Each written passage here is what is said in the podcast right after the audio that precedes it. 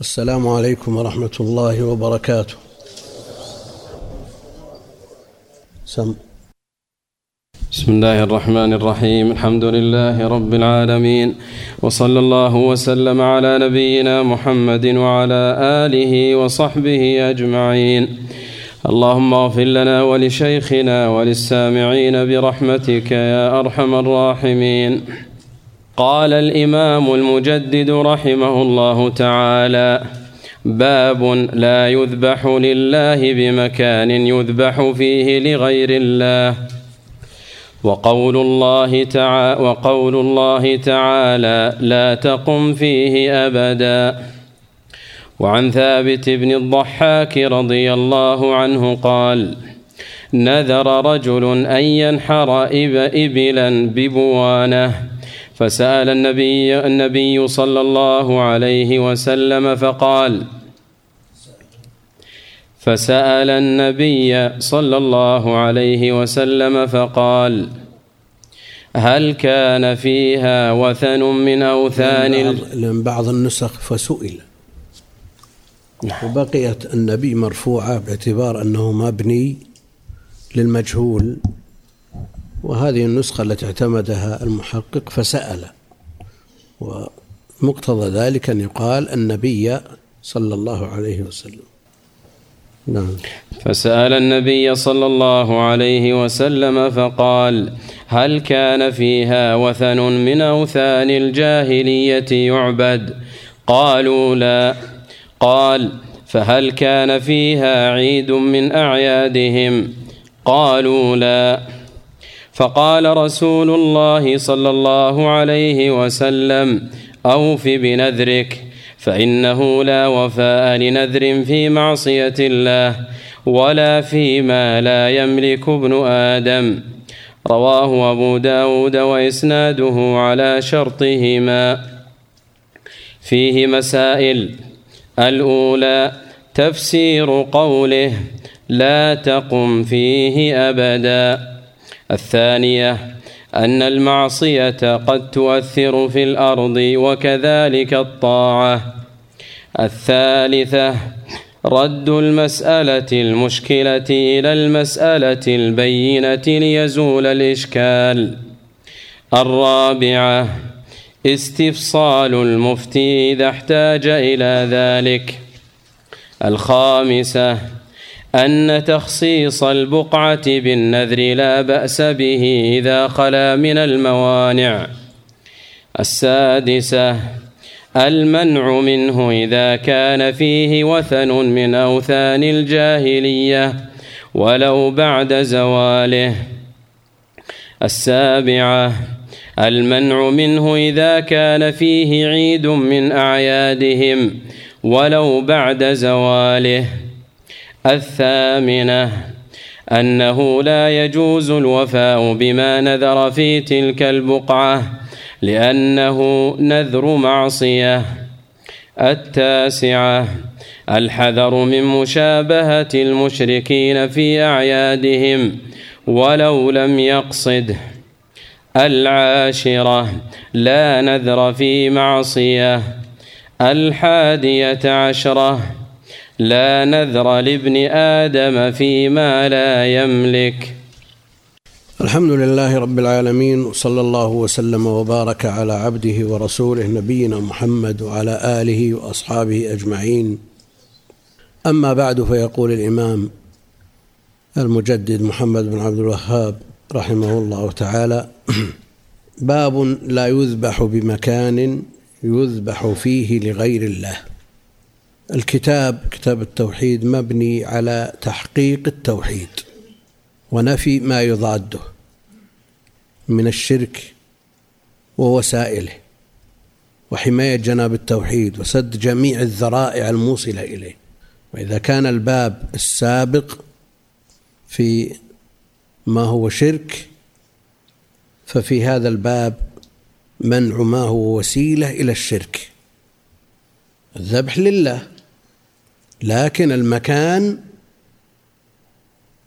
يكون وسيلة إلى الشرك لأنه إذا ذبح بالمكان الذي يذبح فيه لغير الله ولو ذبح فيه لله جل وعلا فإن الرائي لهذا الذابح الذي لم يشرك بالله جل وعلا قد يقتدي به ويلتبس عليه الأمر ويكون في قلبه شيء من صرف هذه العبادة لغير الله جل وعلا. فالمكان الذي يذبح فيه لغير الله لا يجوز أن يذبح فيه. وهذا من باب سد الذريعة لأن الذابح لله جل وعلا متقرب إليه ولم يشرك في ذبحه لكن باعتبار المكان. وقد يكون ذلك باعتبار الزمان كما نهي عن الصلاة عند طلوع الشمس وعند غروبها. لأن الكفار يسجدون لها حين تطلع بين قرني شيطان ويسجدون لها حين تغرب. فنهي عن الصلاة في هذا الزمان في هذا الوقت لمشابهة المشركين. فيظن الرائي أن هذا الساجد لله جل وعلا في هذا الوقت إنما سجد للشمس لأن هذا الوقت يستغله الكفار ويسجدون فيه لغير الله. وهذا المكان يذبحون فيه لغير الله فيظن أن هذا الذابح لله جل وعلا إنما ذبح لهذا الوثن ولو بعد زواله لأن البقاع تتأثر. تتأثر البقاع بما يعمل فيها من طاعة وما يعمل فيها من معصية على ما سيأتي. وقول الله جل وعلا قول الله سبحانه وتعالى مرفوع قوله بخلاف بخلافها في الباب السابق لأنه في الباب السابق الباب مضاف لما بعده وهنا مقطوع عن الإضافة. ولذلك هو منون باب لا يذبح بمكان يذبح فيه لغير الله.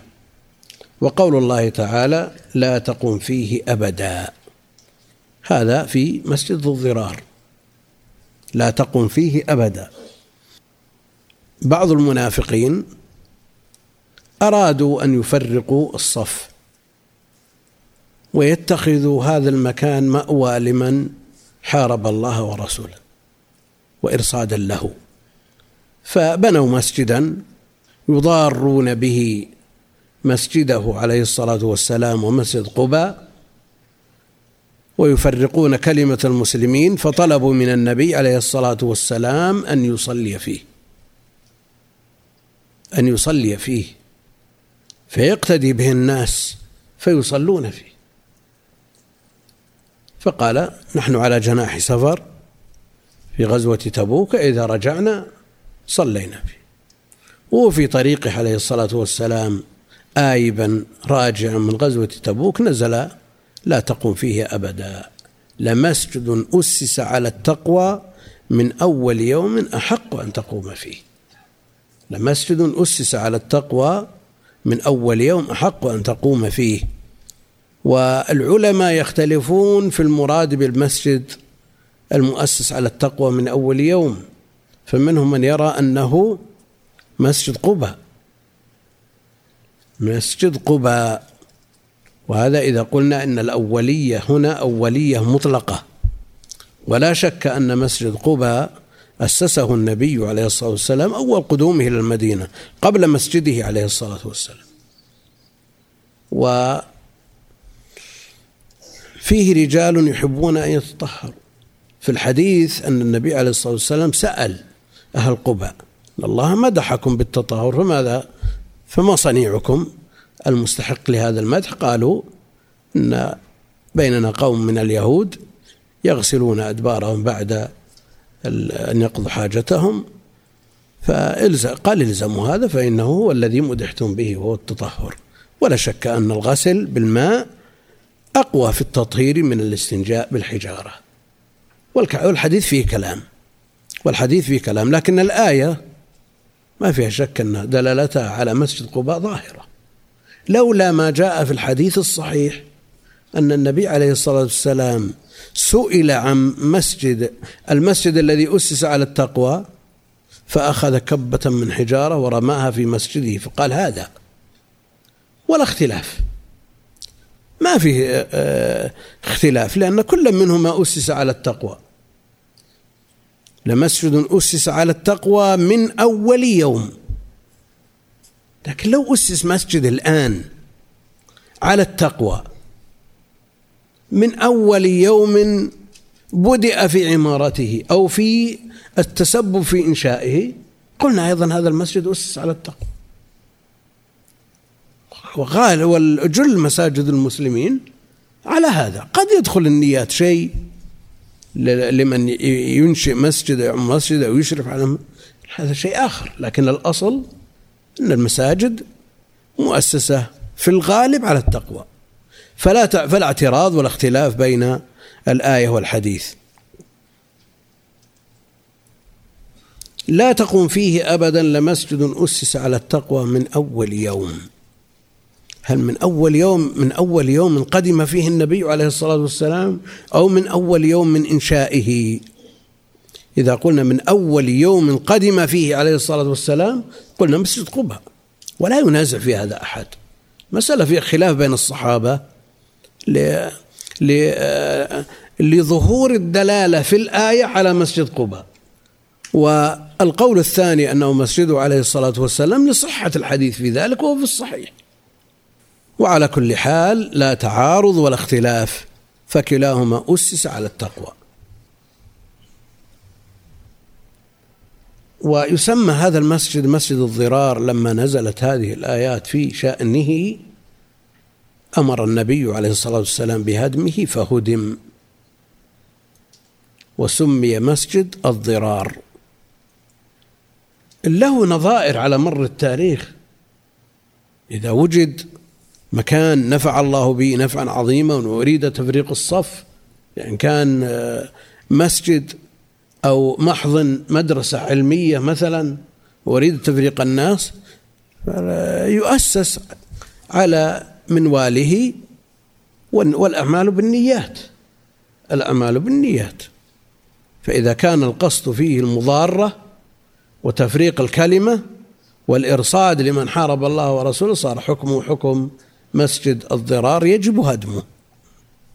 وعن ثابت بن الضحاك رضي الله تعالى عنه قال نذر رجل أن ينحر إبلا ببوانة. نذر رجل أن يتقرب إلى الله جل وعلا بنحر إبل. والإبل لا واحد له من لفظه وإنما من معناه واحدة بعير. نذر رجل أن ينحر إبلا ببوانة. موضع. قرب يلملم أو قالوا هضبة عند في ينبع. المقصود أن أن تحديد المكان لا أثر له في الحكم وإنما المقصود ما جاء من الاستفصال في الحديث. نذر أن نذر رجل أن ينحر إبلا ببوانة والنذر إلزام المكلف نفسه بواجب يوجبه على نفسه. وحكم النذر معلوم عند أهل العلم عامتهم على الكراهة ومنهم من حرمه لأنه جاء النهي عنه. لكن إذا انعقد وجب الوفاء به. فرق بين نذر الطاعة من نذر أن يطيع الله فليطيعه ومن نذر أن يعصي الله فلا يعصه طيب هل نقول أن الحكم الدائر بين الكراهة والتحريم خاص بنذر المعصية أو شامل لنذر الطاعة والمعصية. شامل. نعم. في نذر الطاعة ما في شك أنه منهي عنه إنما يستخرج به من البخيل. نذر الطاعة داخل في دائرة النهي. لكن إذا كان النذر وسيلة إلى هذه الطاعة والأصل أن الوسائل لها أحكام الغايات فكيف ينهى عن شيء يجب الوفاء به؟ يقول أهل العلم هذا باب غريب من أبواب العلم. الوسيلة ممنوعة والغاية واجبة ما حكم الوفاء بالنذر؟ إذا كان طاعة يجب بلا شك يجب الوفاء به ومع ذلك هو في الأصل منهي عنه. ومنهي عنه قبل أن ينعقد فإن عقد وجب الوفاء به. وهذا على خلاف ما قرره أهل العلم من أن الوسائل لها أحكام الغايات. فسأل النبي صلى الله عليه وسلم في كثير من النسخ سئل النبي عليه الصلاة والسلام. فسئل النبي صلى الله عليه وسلم وأبقاها المحقق على أن الفعل سئل. لما غيره ما غير ضبط النبي عليه الصلاة والسلام. وإن دام غير سئل إلى سأل عليه أن يغير الرفع في لفظه عليه الصلاة والسلام النبي إلى النصب. بدل من أن يكون نائب فاعل نعم آه، يكون نائب فاعل. بدل من يكون نائب فاعل يكون مفعول لأن المفعول ينوب عن الفاعل إذا حذف. وبني الفعل للمجهول ينوب مفعول به عن فاعل فيما له كنيل خير نائل. فسأل النبي صلى الله عليه وسلم فقال هل كان فيها وثن من أوثان الجاهلية؟ يعبد. هذا الاستفصال. نعم.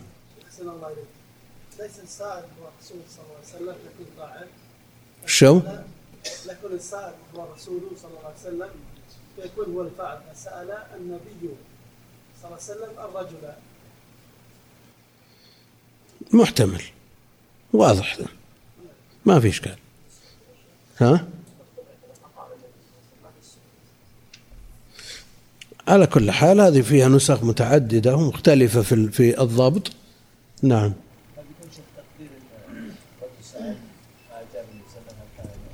لا لا. فسأل النبي صلى الله عليه وسلم الرجل فقال واضح.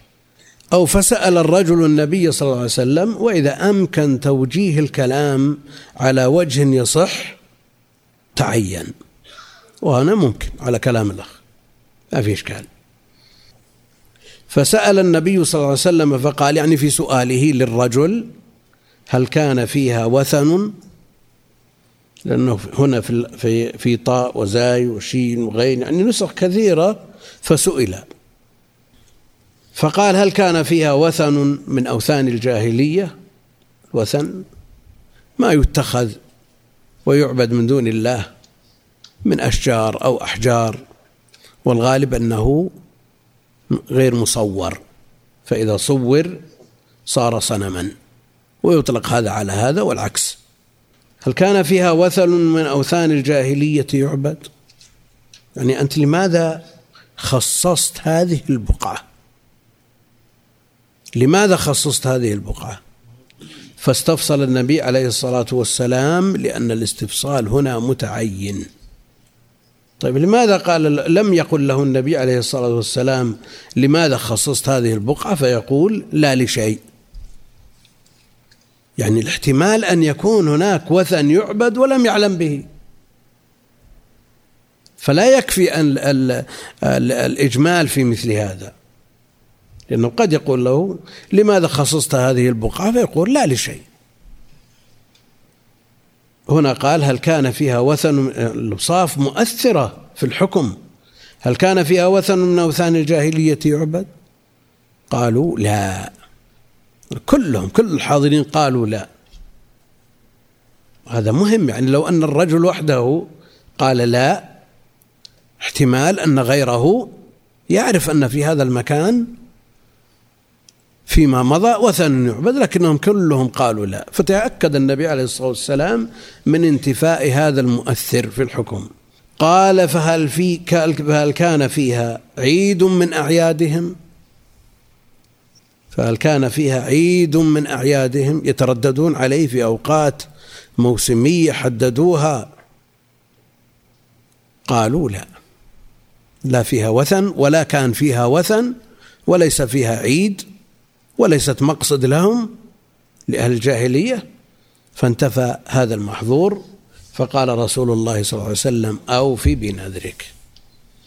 والاستفصال في هذه الأمور من قبل المفتي متعين. لا يلزم الاستفصال في كل مسألة لأنه قد يطول الأمر. كل من جاء يسأل أورد عليه الاحتمالات كلها. يعني رجل آه، عرض سيارته للبيع. تقول له كيف ملكت هذه السيارة؟ وهل كان الثمن الذي اشتريت به معلوم؟ وهل فحصتها فحصا جيدا يرفعها عن حد الجهالة؟ وهل وهل؟ كل هذا لا داعي له. الاستفصال في مثل هذا لا داعي له. لكن إذا غلب على ظنه مثلا وجود شيء يسأل عنه. قال فأوف فقال رسول الله صلى الله عليه وسلم أوفي بنذرك. أوفي بنذرك. لماذا؟ لأنه نذر طاعة. ومن نذر أن يطيع الله فليطعه. نذر أن ينحر إبل يتقرب بها إلى الله جل وعلا ويوزع لحومها على المحتاجين.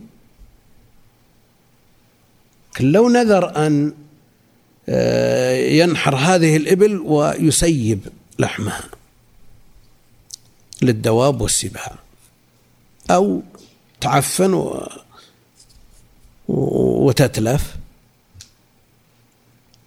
ما صار طاعة. أنه إذا تقرب به يتصدق به. أما مجرد سفك الدم ورميه؟ هذا قربة؟ ها؟ لا ليس بقربة. هذا من إضاعة المال.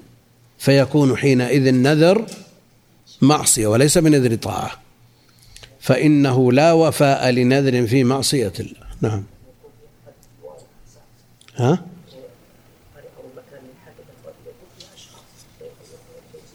المقصود أنه يتقرب به إلى الله جل وعلا.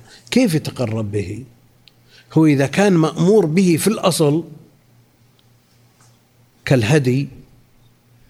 أدركنا الهدي فيما مضى من من عشرين سنة أو أكثر. يتلف.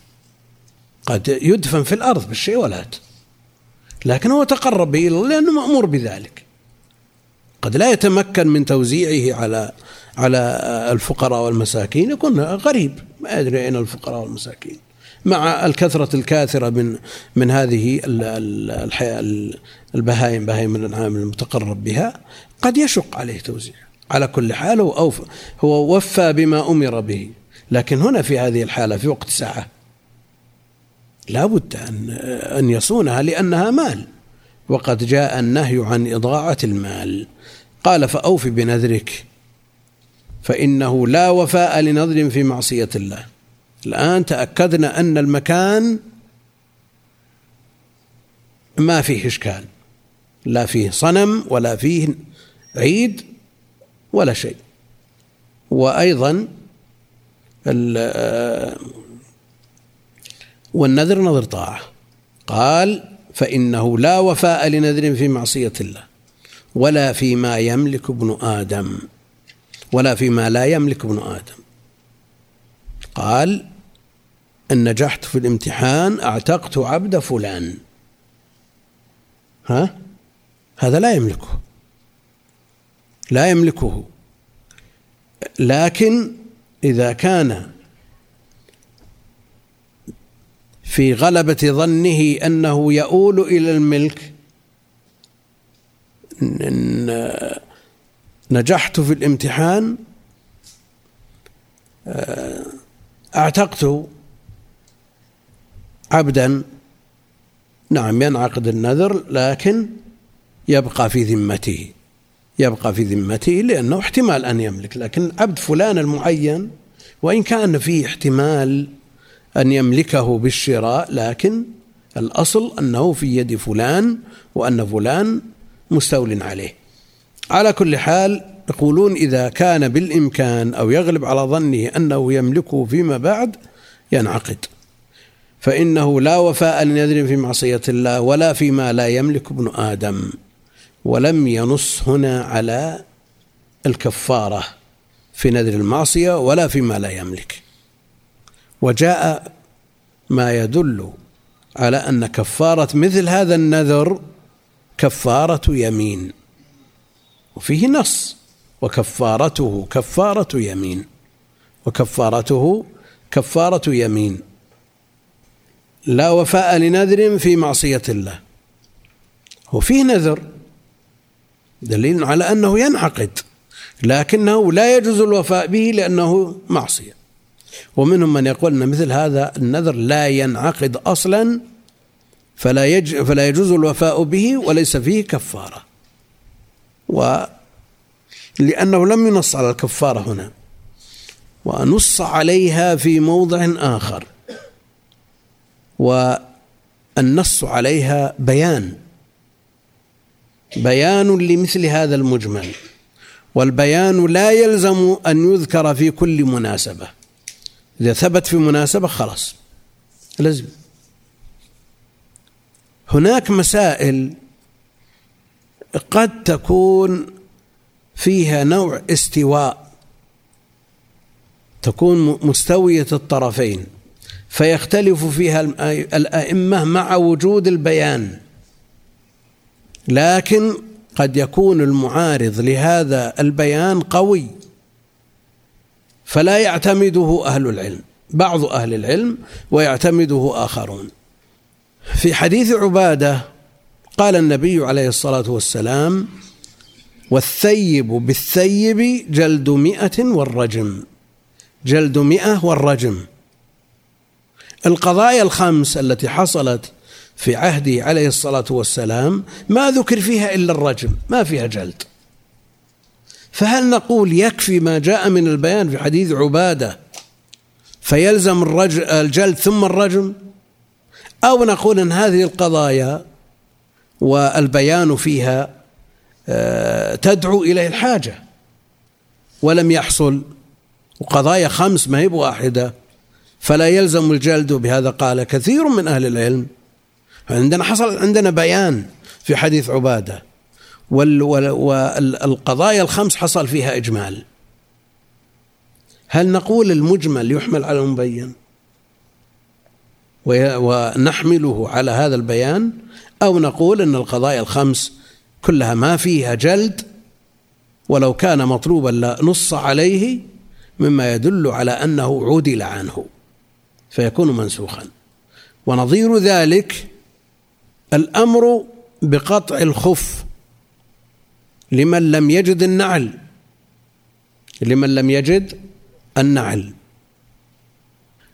في حديثه عليه الصلاة والسلام بالمدينة قال ومن لم يجد النعلين فليلبس الخفين وليقطعهما أسفل من الكعبين. وفي خطبته بعرفة قال فليلبس الخفين. ما قال فليقطعهما. الذي يقول حصل البيان. يقول هذا القيد معتبر ولا بد من قطعهما. والذي يقول إنه حضر في الموقف أضعاف أضعاف من حضر القيد فليقطعهما. قال لو كان مطلوبا لنص عليه لأن الحاجة تدعو إلى البيان. المقصود أن هذا مما يختلف فيه أهل العلم. هذا مما يختلف فيه أهل العلم. طيب العبادة في الموضع التي الذي تزاول فيه المعصية لا سيما إذا كانت المعصية من الشرك ووسائله. في هذا الحديث ما يدل على المنع. هذا الحديث ما يدل على المنع.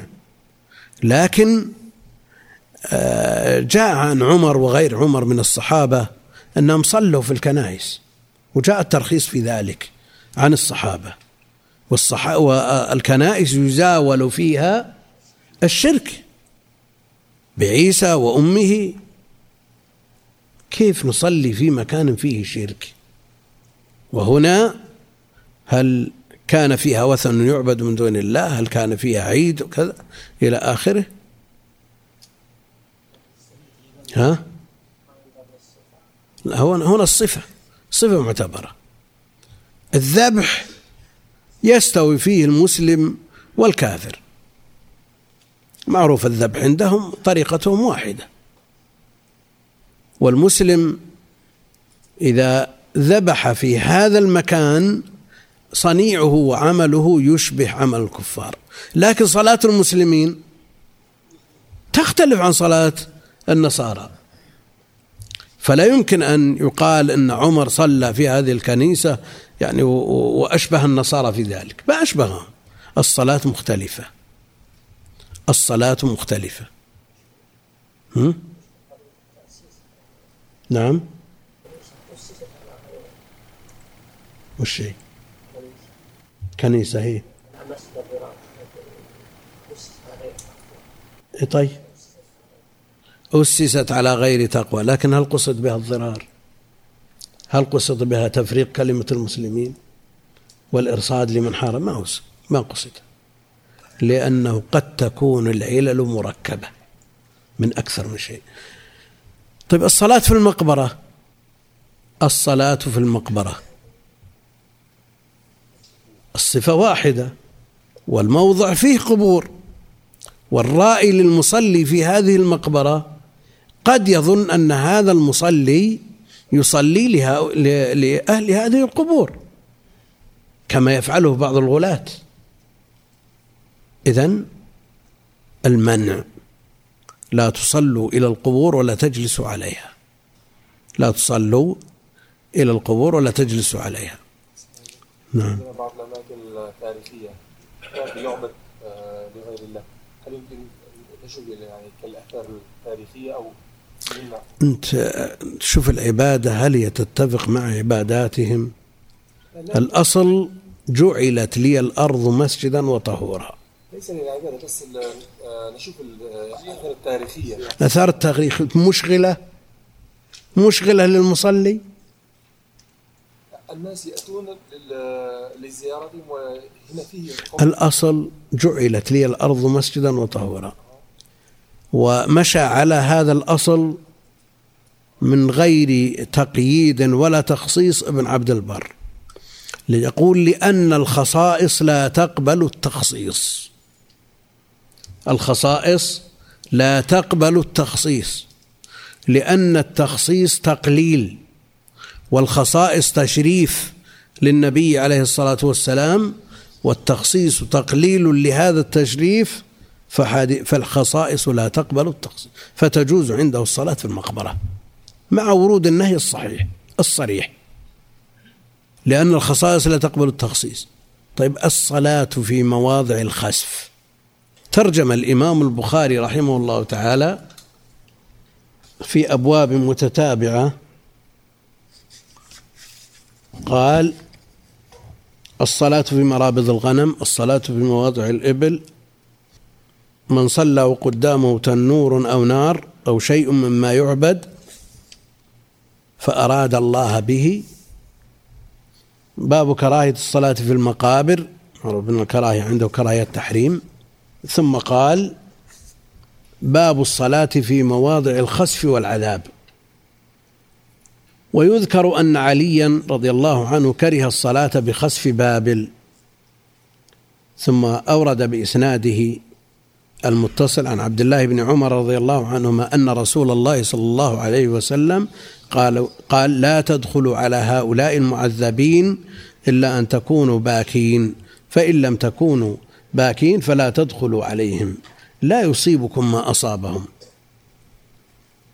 ثم قال باب الصلاة في البيعة. وقال عمر رضي الله عنه إنا لا ندخل كنائسكم من أجل التماثيل التي فيها الصور. وكان ابن عباس يصلي في البيعة إلا بيعة فيها تماثيل. ثم قال باب قول النبي صلى الله عليه وسلم آه، جعلت لي الأرض مسجدا وطهورا. يقول آه، الشارح رحمه الله وإيراده له هنا يحتمل أن يكون أراد أن الكراهة في الأبواب المتقدمة ليست للتحريم لعموم قوله جعلت لي الأرض مسجدا أي كل جزء منها يصلح أن يكون مكانا للسجود أو يصلح أن يبنى فيه مكان للصلاة. ويحتمل أن يكون أراد أن الكراهة فيها للتحريم وعموم حديث جابر حديث الخصائص.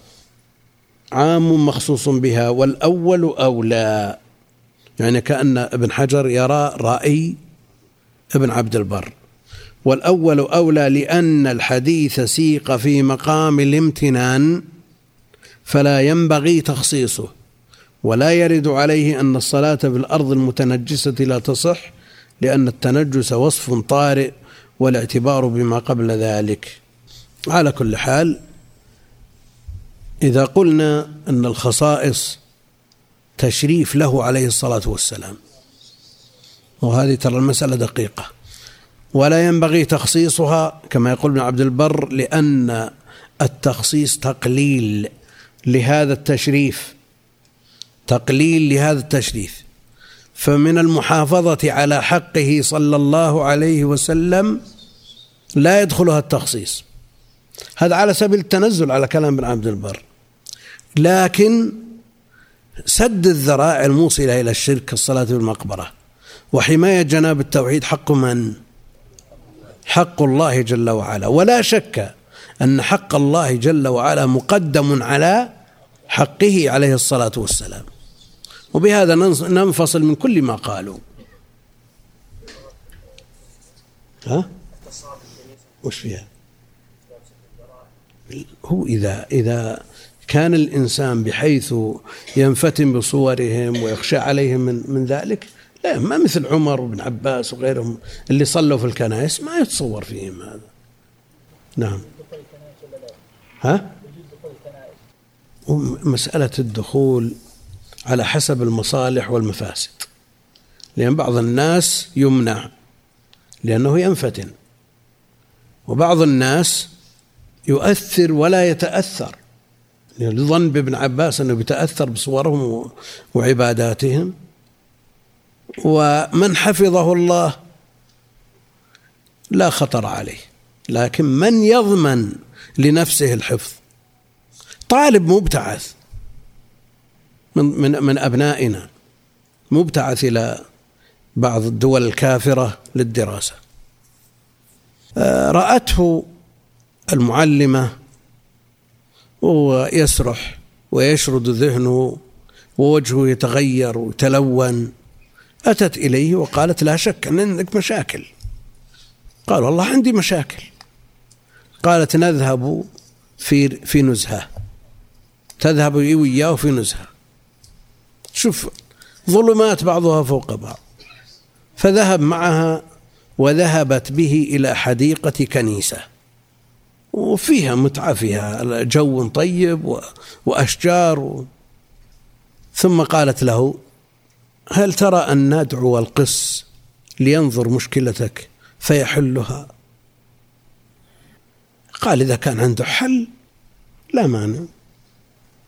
فدعت القس وقال له لا شك أن عندك مشكلة وكأنه ما دري بالمسألة يعني معلمته. سوف أدعو لك المسيح وأنت أمن أن يحل مشكلتك. قال أعوذ بالله من الشرك. أعوذ بالله من الشرك. قال شوف يا بني مشكلتك محلولة. لا تأمن. سوف نصرف لك كذا من الألوف من المكافآت.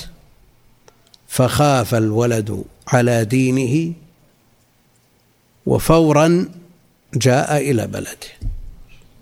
أنقذه الله. وإلا يذكر أن هناك أناس ارتدوا. نسأل الله السلامة والعافية.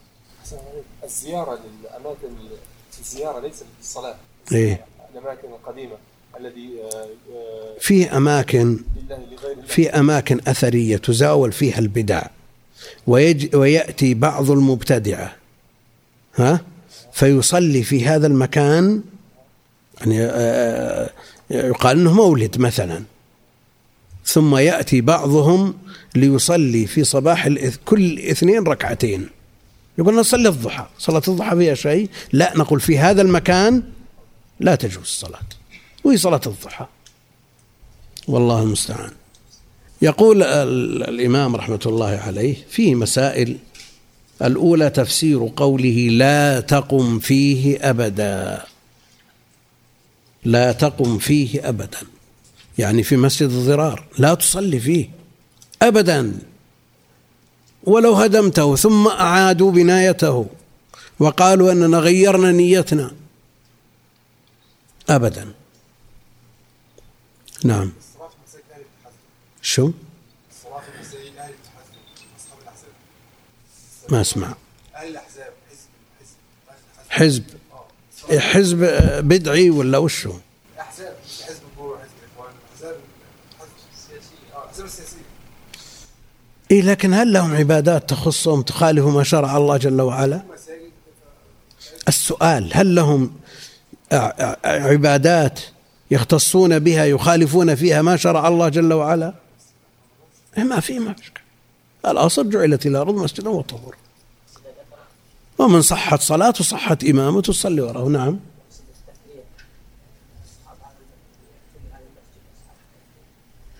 على كل حال ال ال ال ال كون الشيطان رضي بالتحريش والتفريق في آخر الزمان هذا أمر معروف. المنع يأتي من جهة. كون الشخص ممن يقتدى به ويدخل في هذه المسجد وهو لهذا الحزب أو لهذه الطائفة وإن كانت صلاتهم صحيحة على على ها؟ وهو ممن يقتدى به ويقال أنه ما دخل مسجدهم إلا لأنه مقر لعملهم هذا من من هذه الحيثية يمنع. لكن لو واحد آه، آه، ضاق عليه الوقت سمع هذا المسجد تقام فيه الصلاة ودخل وصلى معهم صلاة صحيحة لأن آه، لأنها ما فيها مخالفة لما جاء عن الله وعن الرسول عليه الصلاة والسلام ها؟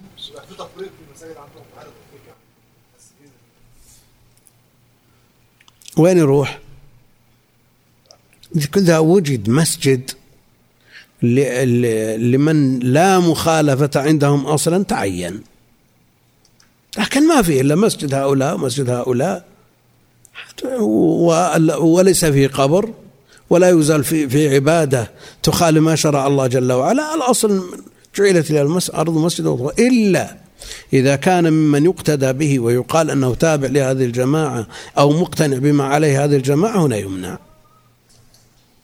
يقول المؤلف رحمه الله تعالى رواه أبو داود في حديث ثابت بن الضحاك وإسناده على شرطهما. شيخ الإسلام رحمه الله في اقتضاء الصراط المستقيم يقول على شرط الشيخين وهو واضح من كلام المؤلف رحمه الله. إسناده على شرطهما يعني البخاري ومسلم. على شرط البخاري والمسلم. والمراد بشرطهما رواتهما. والمراد بشرطهما رواتهما.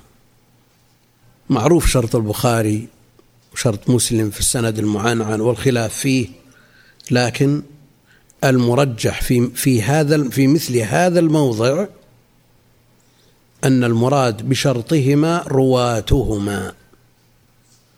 لأن أول من شهر هذه الكلمة على شرطهما الحاكم. صحيح على شرط الشيخين على شرط مسلم على شرط البخاري أو يقول صحيح فحسب لأنه يقول في مقدمة الكتاب المستدرك وأنا أستعين الله في إخراج أحاديث احتج رواتها ثقات احتج بمثلهم الشيخان احتج بمثلهم الشيخان. فالمقصود الرواة. وهذا ظاهر من صنيعه في المستدرك وتصرفه فيه. فإنه إذا كان الرواة قد خرج لهم الشيخان. كل الرواة خرج لهم البخاري وخرج لهم مسلم قال صحيح على شرطهما على شرط الشيخين. وإن كان الرواة فيهم من لم يخرج له إلا البخاري ولو كان بقيتهم خرج لهم الشيخان آه، فقال صحيح على شرط البخاري فقط. وكذلك لو كان فيهم من لم يخرج له البخاري وخرج له مسلم قال صحيح على شرط مسلم. إما إذا كان فيهم من لم يخرج له البخاري ولا مسلم قال صحيح الإسناد. فحسب ولا يقول على شرطهما ولا على شرط البخاري ولا على شرط مسلم. مما يدل على أنه يريد بالشرط الرواة أنفسهم. الرواة أنفسهم. ولذا خرج حديثا من طريق أبي عثمان. فقال أبو عثمان ليس هو النهدي. ولو كان النهدي لقلت على شرطهما. قال صحيح فحسب.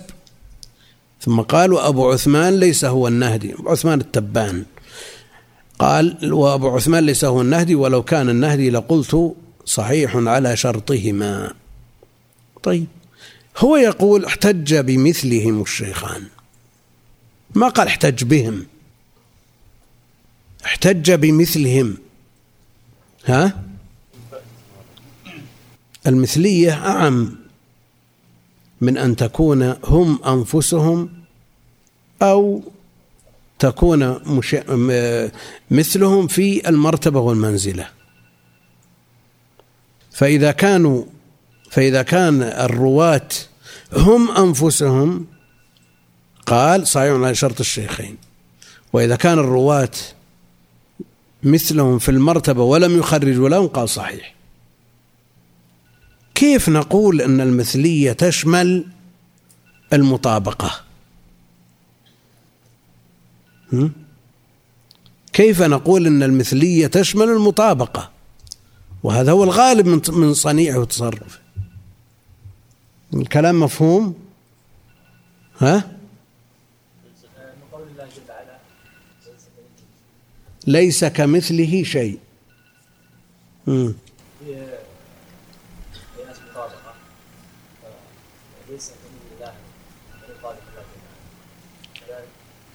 نفي المثل يستلزم نفي الشيء نفسه.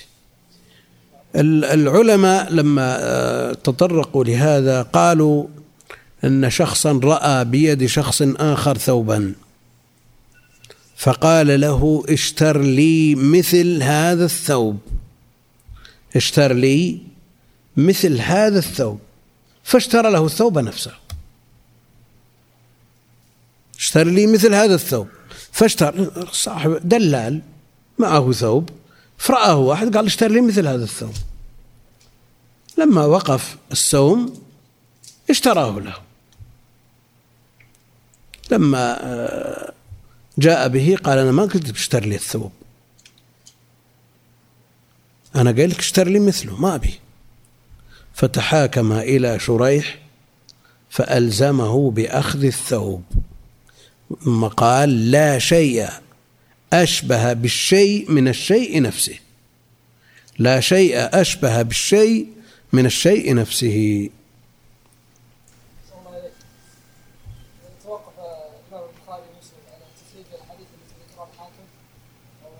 لا أصل الاستدراك أن يخرج أحاديث لا توجد في الصحيحين لأنه يستدرك عليهم يزيد في الصحيح من غيرهم.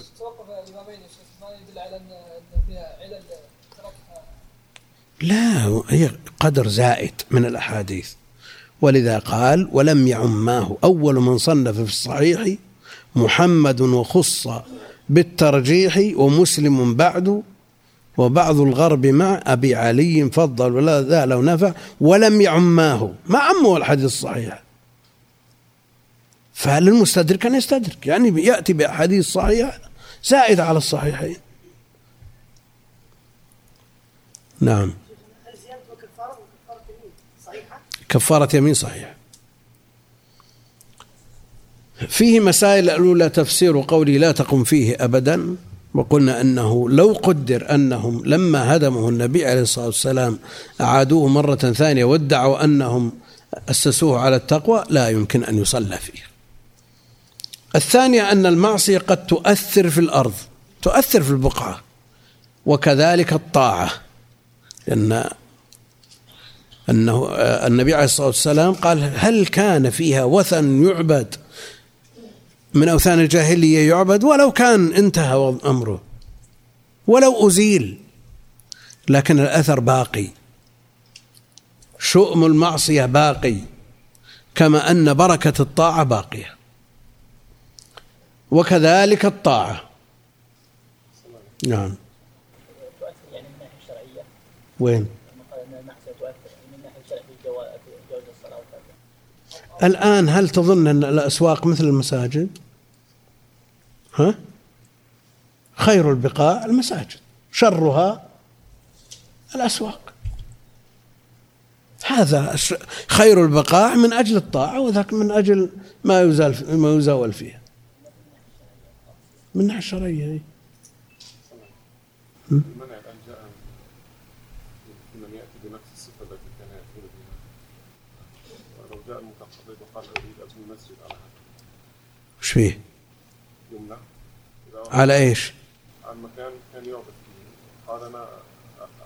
التوحيد في هذا المكان. لا تقوم فيه أبدا. هذه البقعه ما يمكن يصلى فيها. لا مو المسجد إيه؟ المسجد كان يذبح فيه لغير الله أو يعبد فيه تدري أن مسجد الرسول عليه الصلاة والسلام في أرضه قبل قبل أن تشترى فيها قبور مشركين. قبور مشركين. أزيلت انتهى معها لكن هل هذه القبور ممن يعتقد فيها ويقرب لها هل هذه القبور من ذلك؟ لا. لكن لو وجد قبر يعبد من دون الله ويتبرك به وتزاول عنده الم- ال- المنكرات الشركية ثم قالوا والله نبي نشيله ونحط مكانه مسجد. قلنا لا. لأن ال- ال- التعلق القلوب ما زال. أما في قبور المشركين التي آه، بني على على أنقاضها مسجده عليه الصلاة والسلام ما حد بيتقرب إليهم ولا حد يعتقد فيهم. الثالثة رد المسألة المشكلة إلى المسألة البينة ليزول الإشكال وزال الإشكال بالاستفصال. كانت إذا إذا أخذناها إجمالا يكون فيها إشكال. وإذا قرنت بالاستفصال منه عليه الصلاة والسلام زال هذا الإشكال الرابعة استفصال المفتي إذا احتاج إلى ذلك. استفصال المفتي إذا احتاج إلى ذلك. قلنا أنه ما دامت الح- الحاجة لا تدعو إلى الاستفصال فإنه لا داعي له.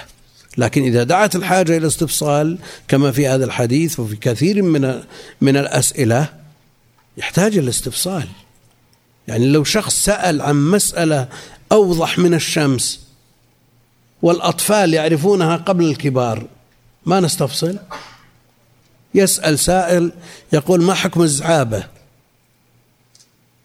الزعابة عند السائل ملقي السؤال وعند المسؤول واضحة. استخراج الماء بالدلو من البئر.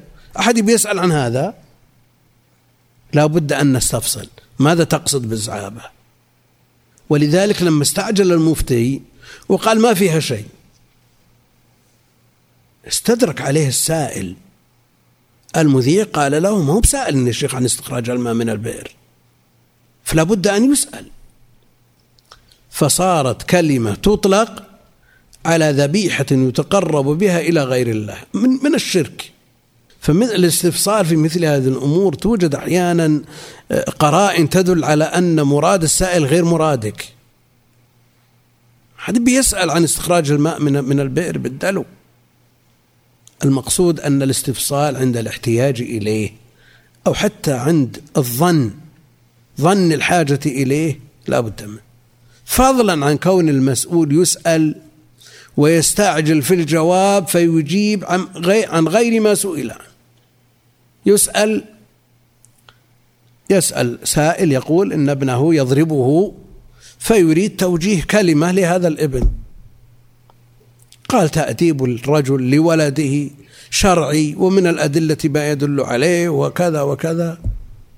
الآن الولد اكتسب الشرعية في ضرب أبيه. كل هذا من أجل استعجال هذا المفتي. الرسول عليه الصلاة والسلام يسأل فيسكت عليه الصلاة والسلام. يسأل فيسكت. ثم يقول أين السائل بعد وقت؟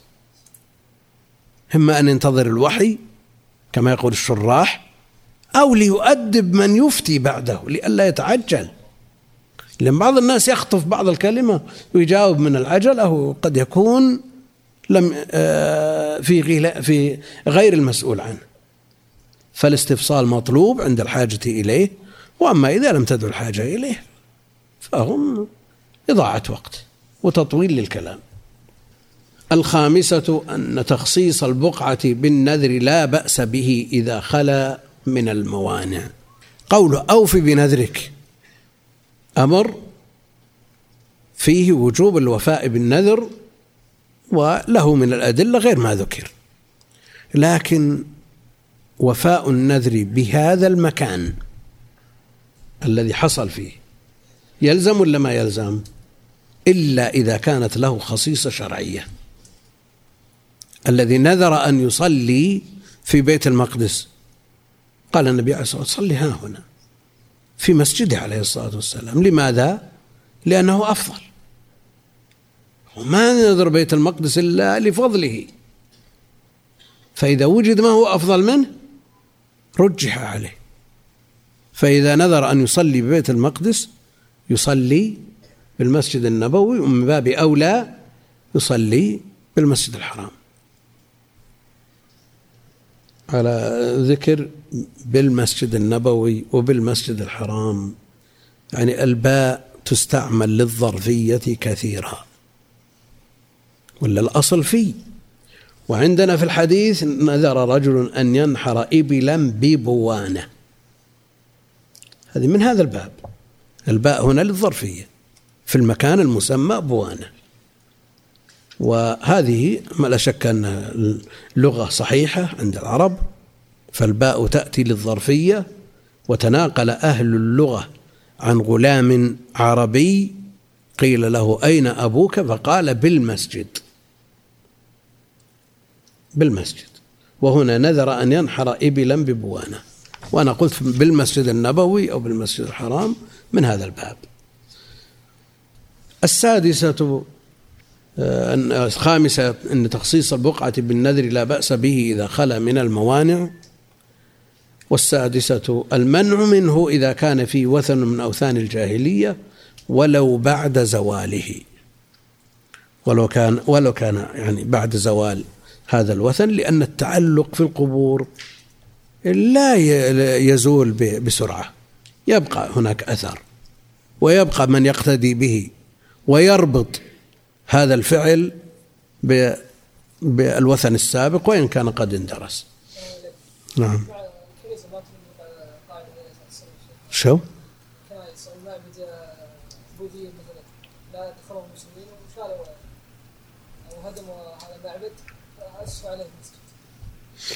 النبي عليه الصلاة والسلام أسس مسجده على على إيش؟ على أرض فيها قبور ومنع من الصلاة في المقبرة. هذا يختلف لأن عبادتنا تختلف عن عباداتهم. أما إذا اشتبهت العبادة فلا. تعلق قلوب الكافرين لكن المسلمون يتعلق قبورهم بأوثان بأوثان تعبد بغير عباداتنا.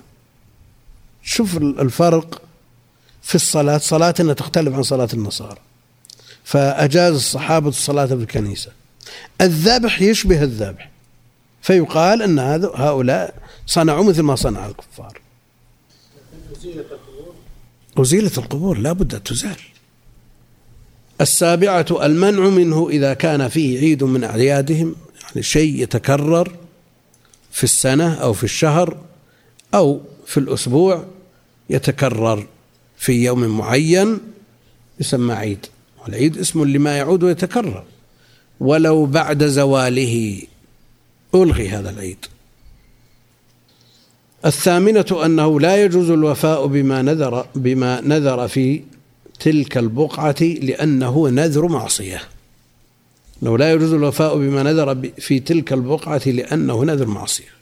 من نذر أن يطيع الله فليطيعه ومن نذر أن يعصي الله فلا يعصي. وهذه معصية لا يجوز الوفاء بها. على خلاف في النذر هل ينعقد؟ فتجب فيه كفارة يمين كما في الحديث الآخر أو لا كما قال به جمع من العلم استدلالا بحديث الباب وغيره مما مما لم يذكر فيه كفارة. ها؟ لا تقوم فيها أبدا لا أعيد بناؤه ولا ما أعيد لا ما أعيد ولم تقل له لا لا ولم تقم له قائمة لا لا خلاص محي من محي من الوجود. لكن هناك مساجد مساجد أثرية يرتادها المبتدعة ويغررون بها الناس ويسمون أنفسهم المزورين. هو لفظ مطابق.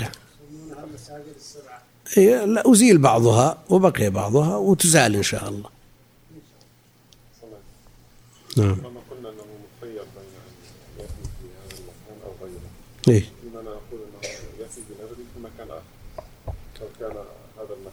لكن هو هو له مقصد له له مقصد والمكان خالي من من الموانع شو المانع؟ لا اقصد لو كان المكان فيه وثن كان فيه وثن انه لا يجوز الوفاء به افي في مكان اخر. إيه يقول لماذا لا يقال له تزال المعصية ويحول إلى طاعة؟ هم؟ هذا قصدك. يحول إلى طاعة. والأصل نذر أن ينحر لله في هذا المكان فيه معصية. لكن انقله إلى مكان لا معصية فيه. الرسول عليه السلام منع. سماه معصية ولا وقال فإنه لا والفاء متعقبة للحكم السابق. تفريع عنه. فلا وفاء فيه. إيه، نظير هذا كتاب مصحف ولا صحيح البخاري موقوف على زاوية. ها؟ زاوية صوفية صوفية مغرقة يزاول فيها الشرك من دون الله جل وعلا والغلو وما أشبه ذلك. هل هذا الكتاب موقوف على هذه الزاوية؟ هل نقول أن الوقف باطل ويتصرف فيه أو ينقل إلى نظيره؟ لأنه كالوقف الذي تعطلت منافعه فينقل إلى نظيره وأوقفه على هذه البقعة ينقل إلى مسجد مثلا. أو نقول أن العط الوقف باطل فيتصرف فيه بما شاء من بيع أو غيره ها؟ لأن هدف الواقف أن بعد أن أخرجه من ماله لله جل وعلا لكن إذا كان هو الذي أوقفه. اتركه ووقفه ثم وضع في هذا المكان ينقل بلا شك. لكن إذا كان هو الذي وضع وضعه هل نقول أن الوقف باطل من أصله؟ نعم. نعم. وقف باطل يلغى. مثل هنا. فإنه لا ذرع من أصيل مثله. شلون شلون شلون؟ أنا قلت هذا. قلت إذا كان أوقفه وقفا صحيحا ثم تصرف فيه من وضعه في هذا المكان قلها ينقل إلى مكان يصح الانتفاع فيه. الثامنة أنه لا يجوز الوفاء بما نذر في تلك البقعة لأنه نذر معصية. يعني حتى الوقف على هذه البقعة وقف معصية نعم فلا ينعقد. فلا ينعقد. يبقى أنه قد توجد المعصية في الوصية والجنف ويتعين تصحيح فمن خاف من موص جنفا أو إثما فلا جناح عليه. نعم. يعني إذا وجد هذا الجنف وهو معصية فالآية تدل على التصحيح. فلنقول يصحح هذا الوقف بما يتفق مع ما جاء في الشرع أو نقول أن العقد باطل فيتصرف فيه ويرجع إلى الورثة. احتمال. لكن آه، الحديث آه، دلالته ظاهرة في أنه معصية. والمعصية لا تنعقد أصلا. يعني لو كانت الوصية كلها جنف ما أمكن تصحيحها. لكن لو كان فيها جانب صحة وجانب جنف صححت.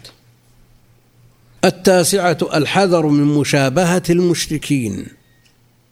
الحذر من مشابهة المشركين في أعيادهم ولو لم يقصدوا والتشبه فيه أحاديث كثيرة من تشبه بقوم فهو منهم نسأل الله العافية والمسألة آه، تكلم عليها شيخ الإسلام رحمة الله عليه بإفاضة في كتابه اقتضاء الصراط المستقيم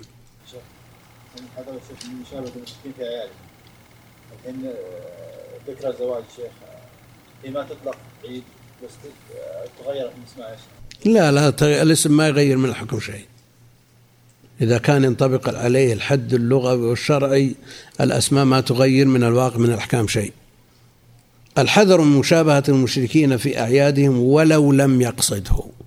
كان والله ما قصد مشابهة المشركين لكن أعجبني هذا اللباس. نقول لا. العاشرة لا نذر في معصية. نص في الحديث. فإنه لا نذر في معصية الله ولا فيما لا يملك ابن آدم. الحادية عشر لا نذر لابن آدم فيما لا يملك. يعني إذا كان ملك غيره ملك غيره هذا لا يملكه ولا ويدخل في الحديث دخولا أوليا. لكن إذا نذر شيء يستحيل أن يملكه. هذا مثل بل من باب أولى مما ذكرنا من المثال وما ذكره أهل العلم. لكن إذا كان في احتمال أن يملكه فيما بعد فإنه يبقى دينا في ذمته. والله أعلم صلى الله وسلم على نبينا محمد وعلى آله وصحبه أجمعين.